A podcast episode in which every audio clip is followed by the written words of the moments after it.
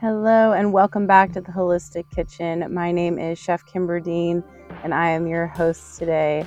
Thank you all for coming back. Today, I want to talk about why I don't cook with so many ingredients. I get this question a lot.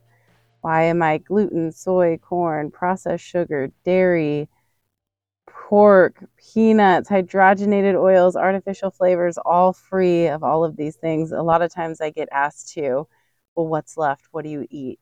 Do you just eat like a rabbit, like grass food all the time, lettuces? And no, there is tons of food left over.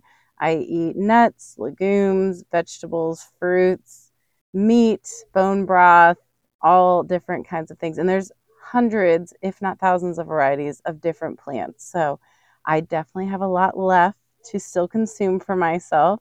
But I wanted to kind of go into this because it ties into my podcast my cooking show Nourished, Happy Food Cookbook, Happy Baking and Desserts Cookbook.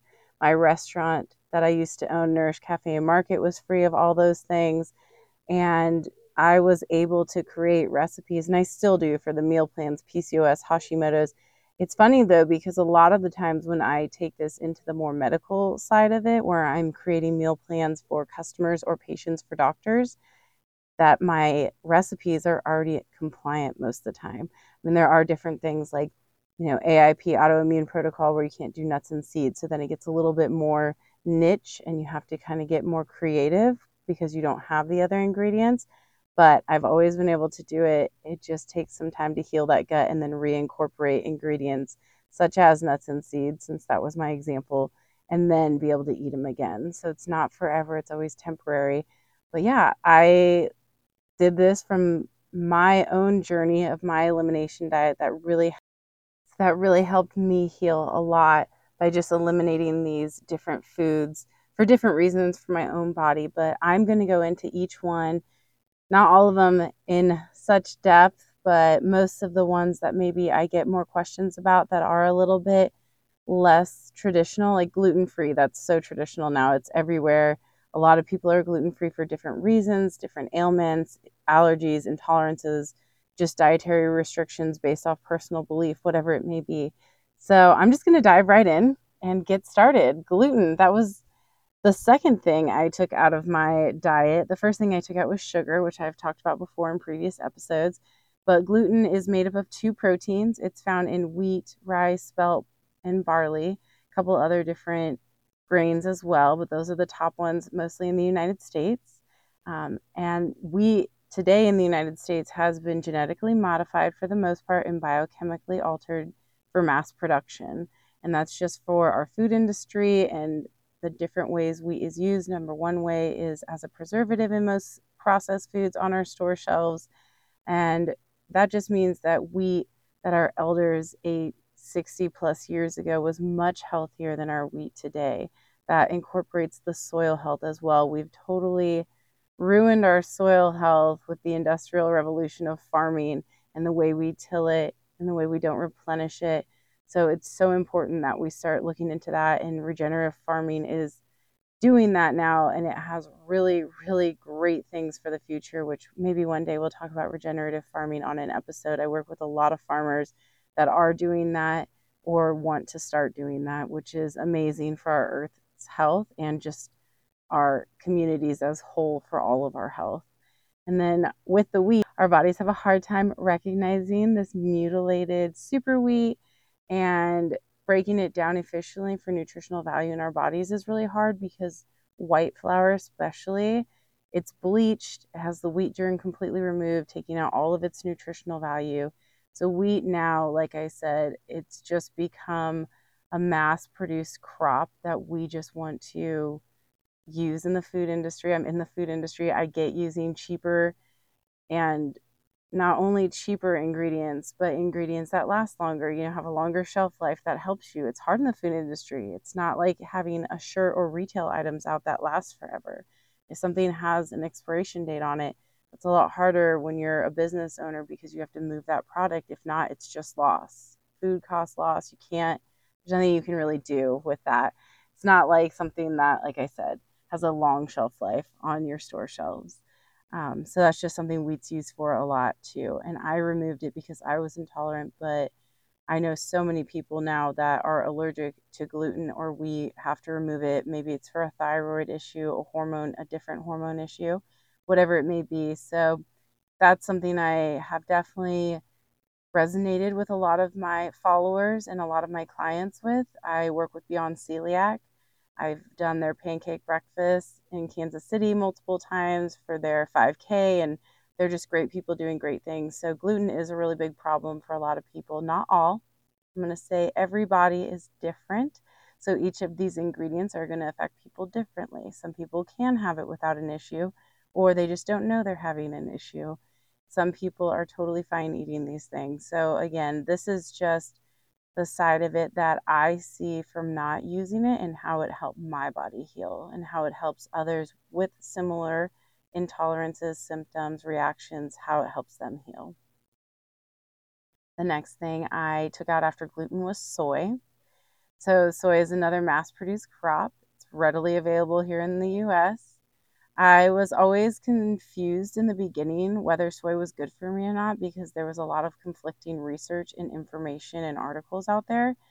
Soy, yes, can be good for our bodies when mostly it's fermented. So, tempeh, different sort of fermented soy recipes, that is not common in the US. We have a lot of unfermented soy products, milks, edamame, things like that, which those contain large quantities of natural toxins or anti nutrients and that creates an environment in the body that is unable to properly digest and break down the protein in soy. So that can be really harmful for people.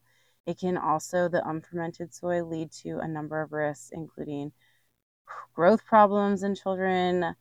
Um, it interferes with protein digestion. It may cause pancreatic disorders. It may cause infertility. It can promote breast cancer in adult women. It can cause thyroid issues, hyperthyroid issues increases the body requirements of vitamins B12 and D. It can increase the rate of prostate cancer. It has high levels of aluminum sometimes that are really toxic to the nervous system and kidneys.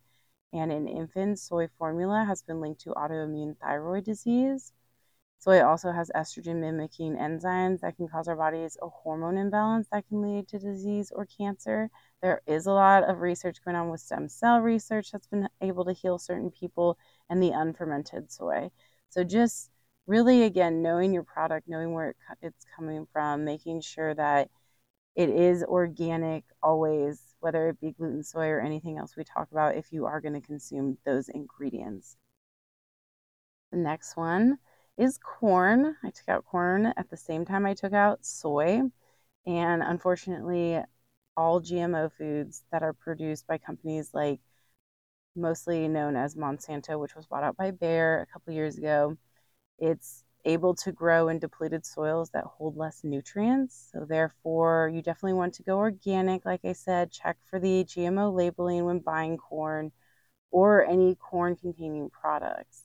So, knowing that corn is another really mass produced crop like gluten and soy that are used for binders or ingredients that help preserve that processed food you may be buying. So, just making sure that you're looking for that. Um, and then GMO corn doesn't contain the same level of beneficial vitamins, minerals, and antioxidants that organic corn has. It's the number one grown crop in the United States and currently the second most genetically modified ingredient in the world, and that's second to, to soy.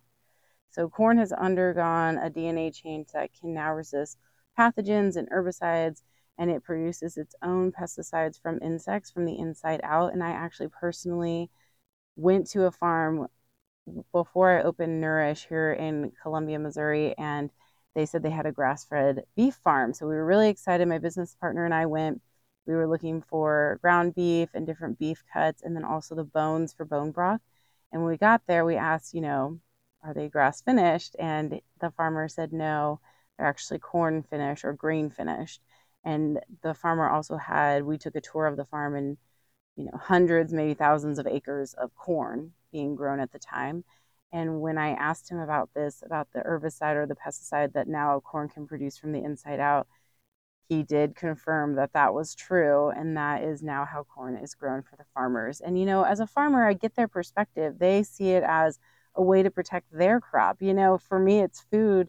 I don't get to use preservatives. So, you know, it's about really regulating your food costs in a restaurant like I had. But them as a farmer, I get that too. You know, they have crops that can be affected so much by the weather. I can't tell you how many winters we had here in Missouri that flooding, the cold, too much heat without rain, whatever it was, that's their livelihood. So it's a very delicate balance in the ecosystem of food, farm to table, and organics. You don't have all of these other layers that protect you, like a genetically modified farm or a company, whether it be food or a restaurant, like a brand or a packaged food that has preservatives that can really help you with your food cost. Trust me, I know for a fact that I have had the hardest restaurant in America, if not in the world.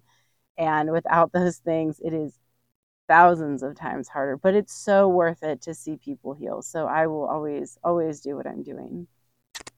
Um, with that being said, let's talk about some of the health concerns of just some GMO foods, um, just so that we can all know that no matter what it may be genetically modified, we know that wheat, corn, soy, and rice are the four top ingredients or food products that are genetically modified and grown in the world. So that's a huge genetically modified area or those ingredients. They take up about 60 to 80% of our food supply. So those ingredients are causing so much illness and some health concerns with genetically modified foods, those and others.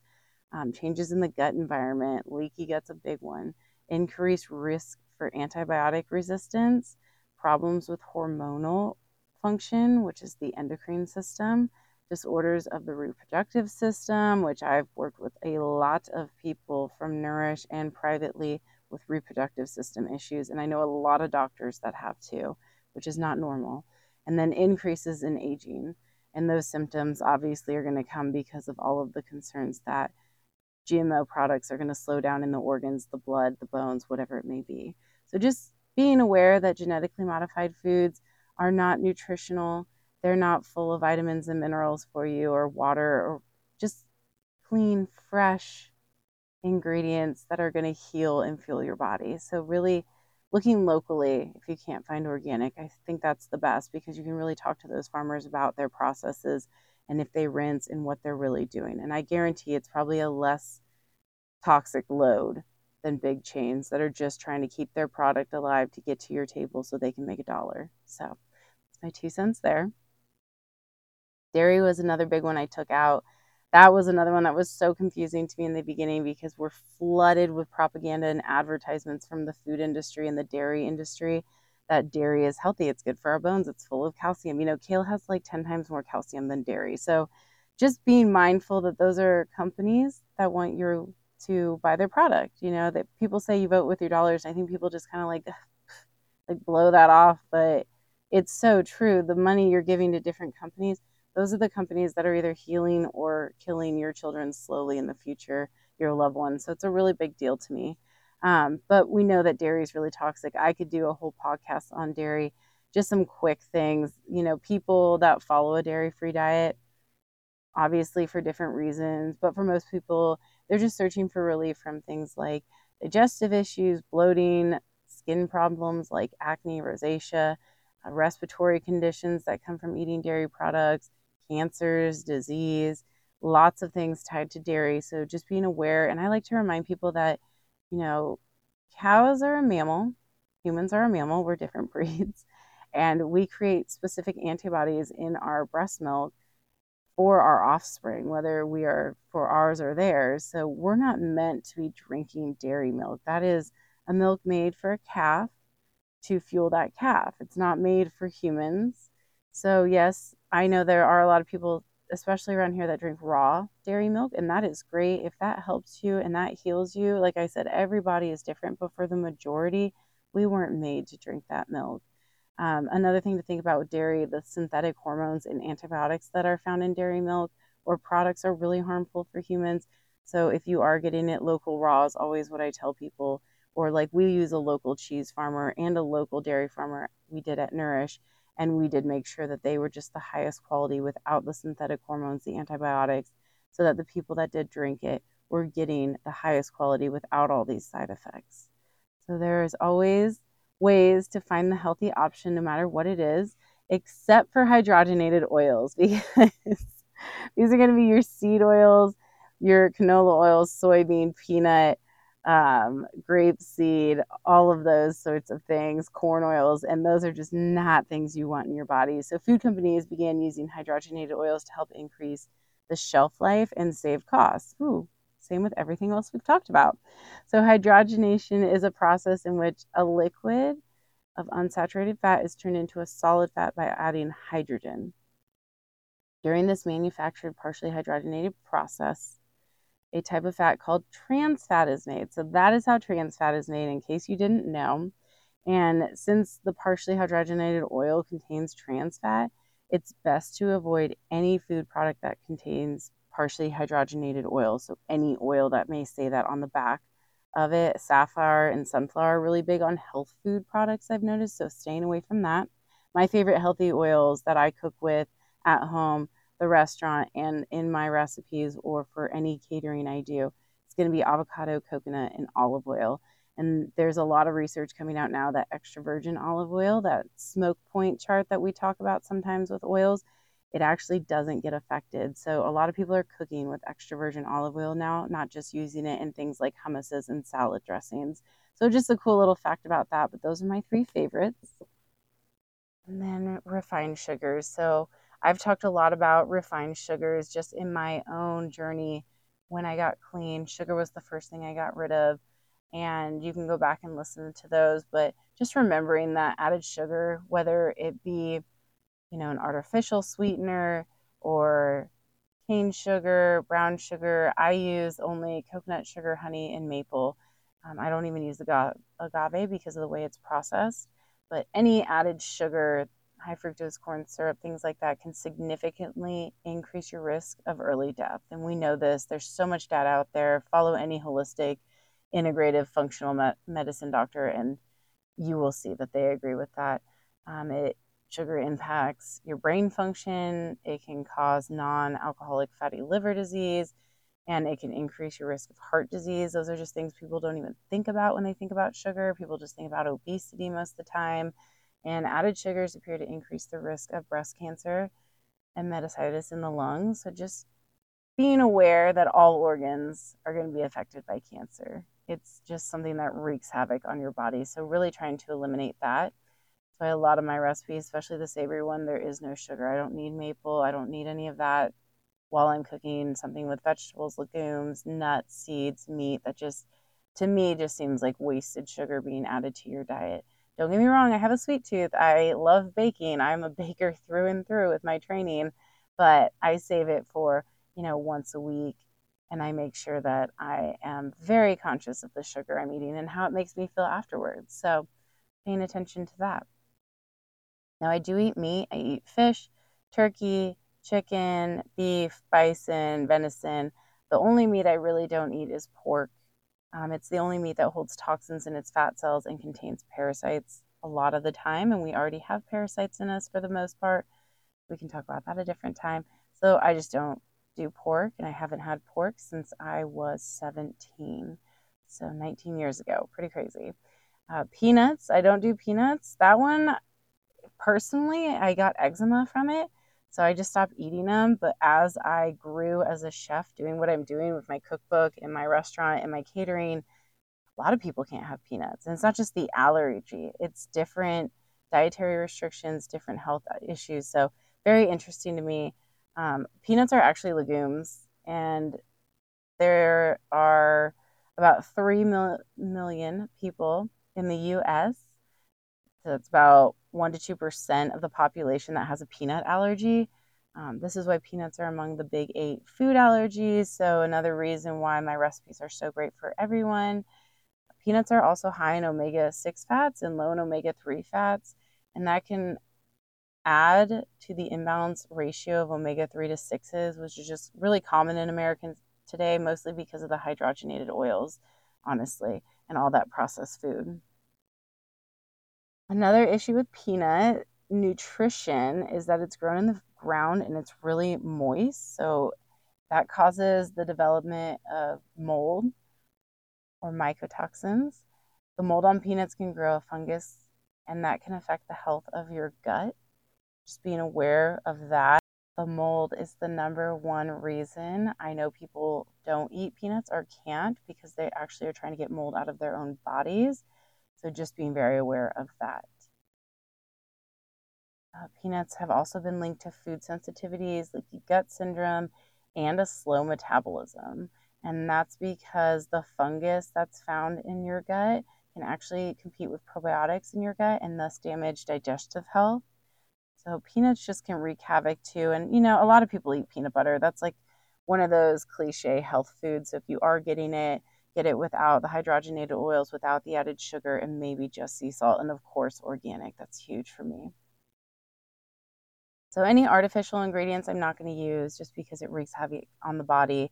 That would be things like MSG, trans fat, artificial sweeteners, any sort of endocrine disruptor, GMOs, or glyphosate, which then leads me into organic. So I am always doing organic as much as possible.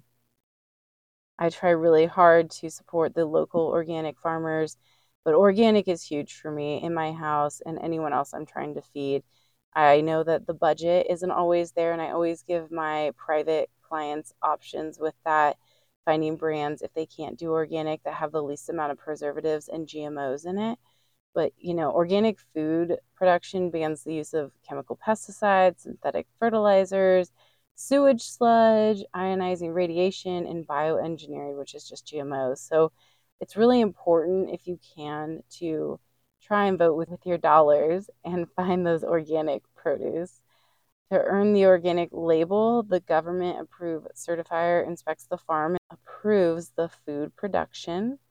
This happens to make sure the grower is following the rules set by the United States Department of Agriculture, the USDA, Eating organic food reduces your risk of cancer too because it does take out that glyphosate load, the pesticides, the herbicides, things like that. And usually the soil health is better. So you're getting more vitamins and minerals. I know that that helps too by reducing your risk for, I believe it's up to 25%. So it's a really big deal.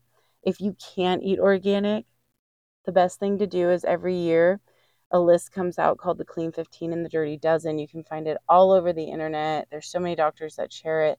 But the Clean 15 are just the ones that you want to eat without the pesticides, the glyphosate on it. The Dirty Dozen, it's just please don't buy those if they're not organic. I would say skip them altogether just because they're like a sponge and their skins will just absorb that glyphosate. And it's also the processing of the farm.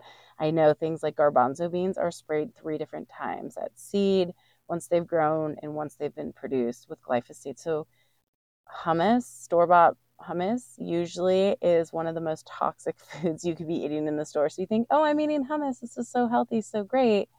And then you find out the glyphosate load is so high, it's just wreaking havoc on your body. It's just really frustrating when things like that happen. But I hope you all really loved my episode.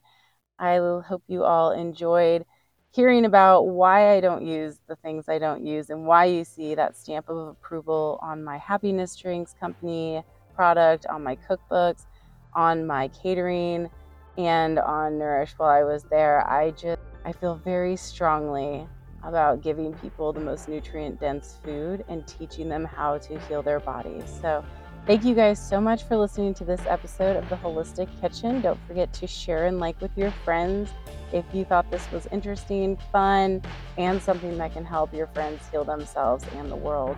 You can also follow me on chefkimberdean.com, happinessdrinksco.com. I have my blogs on both.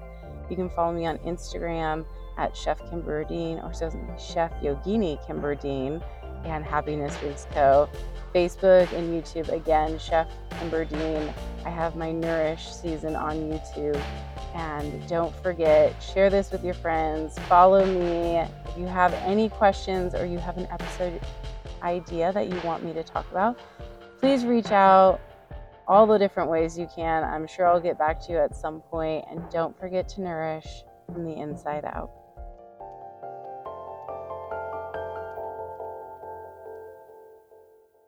I hope you enjoyed this week's episode. Just a reminder that this podcast is for educational purposes only. This podcast is not a substitute for professional care by a doctor or medical professional.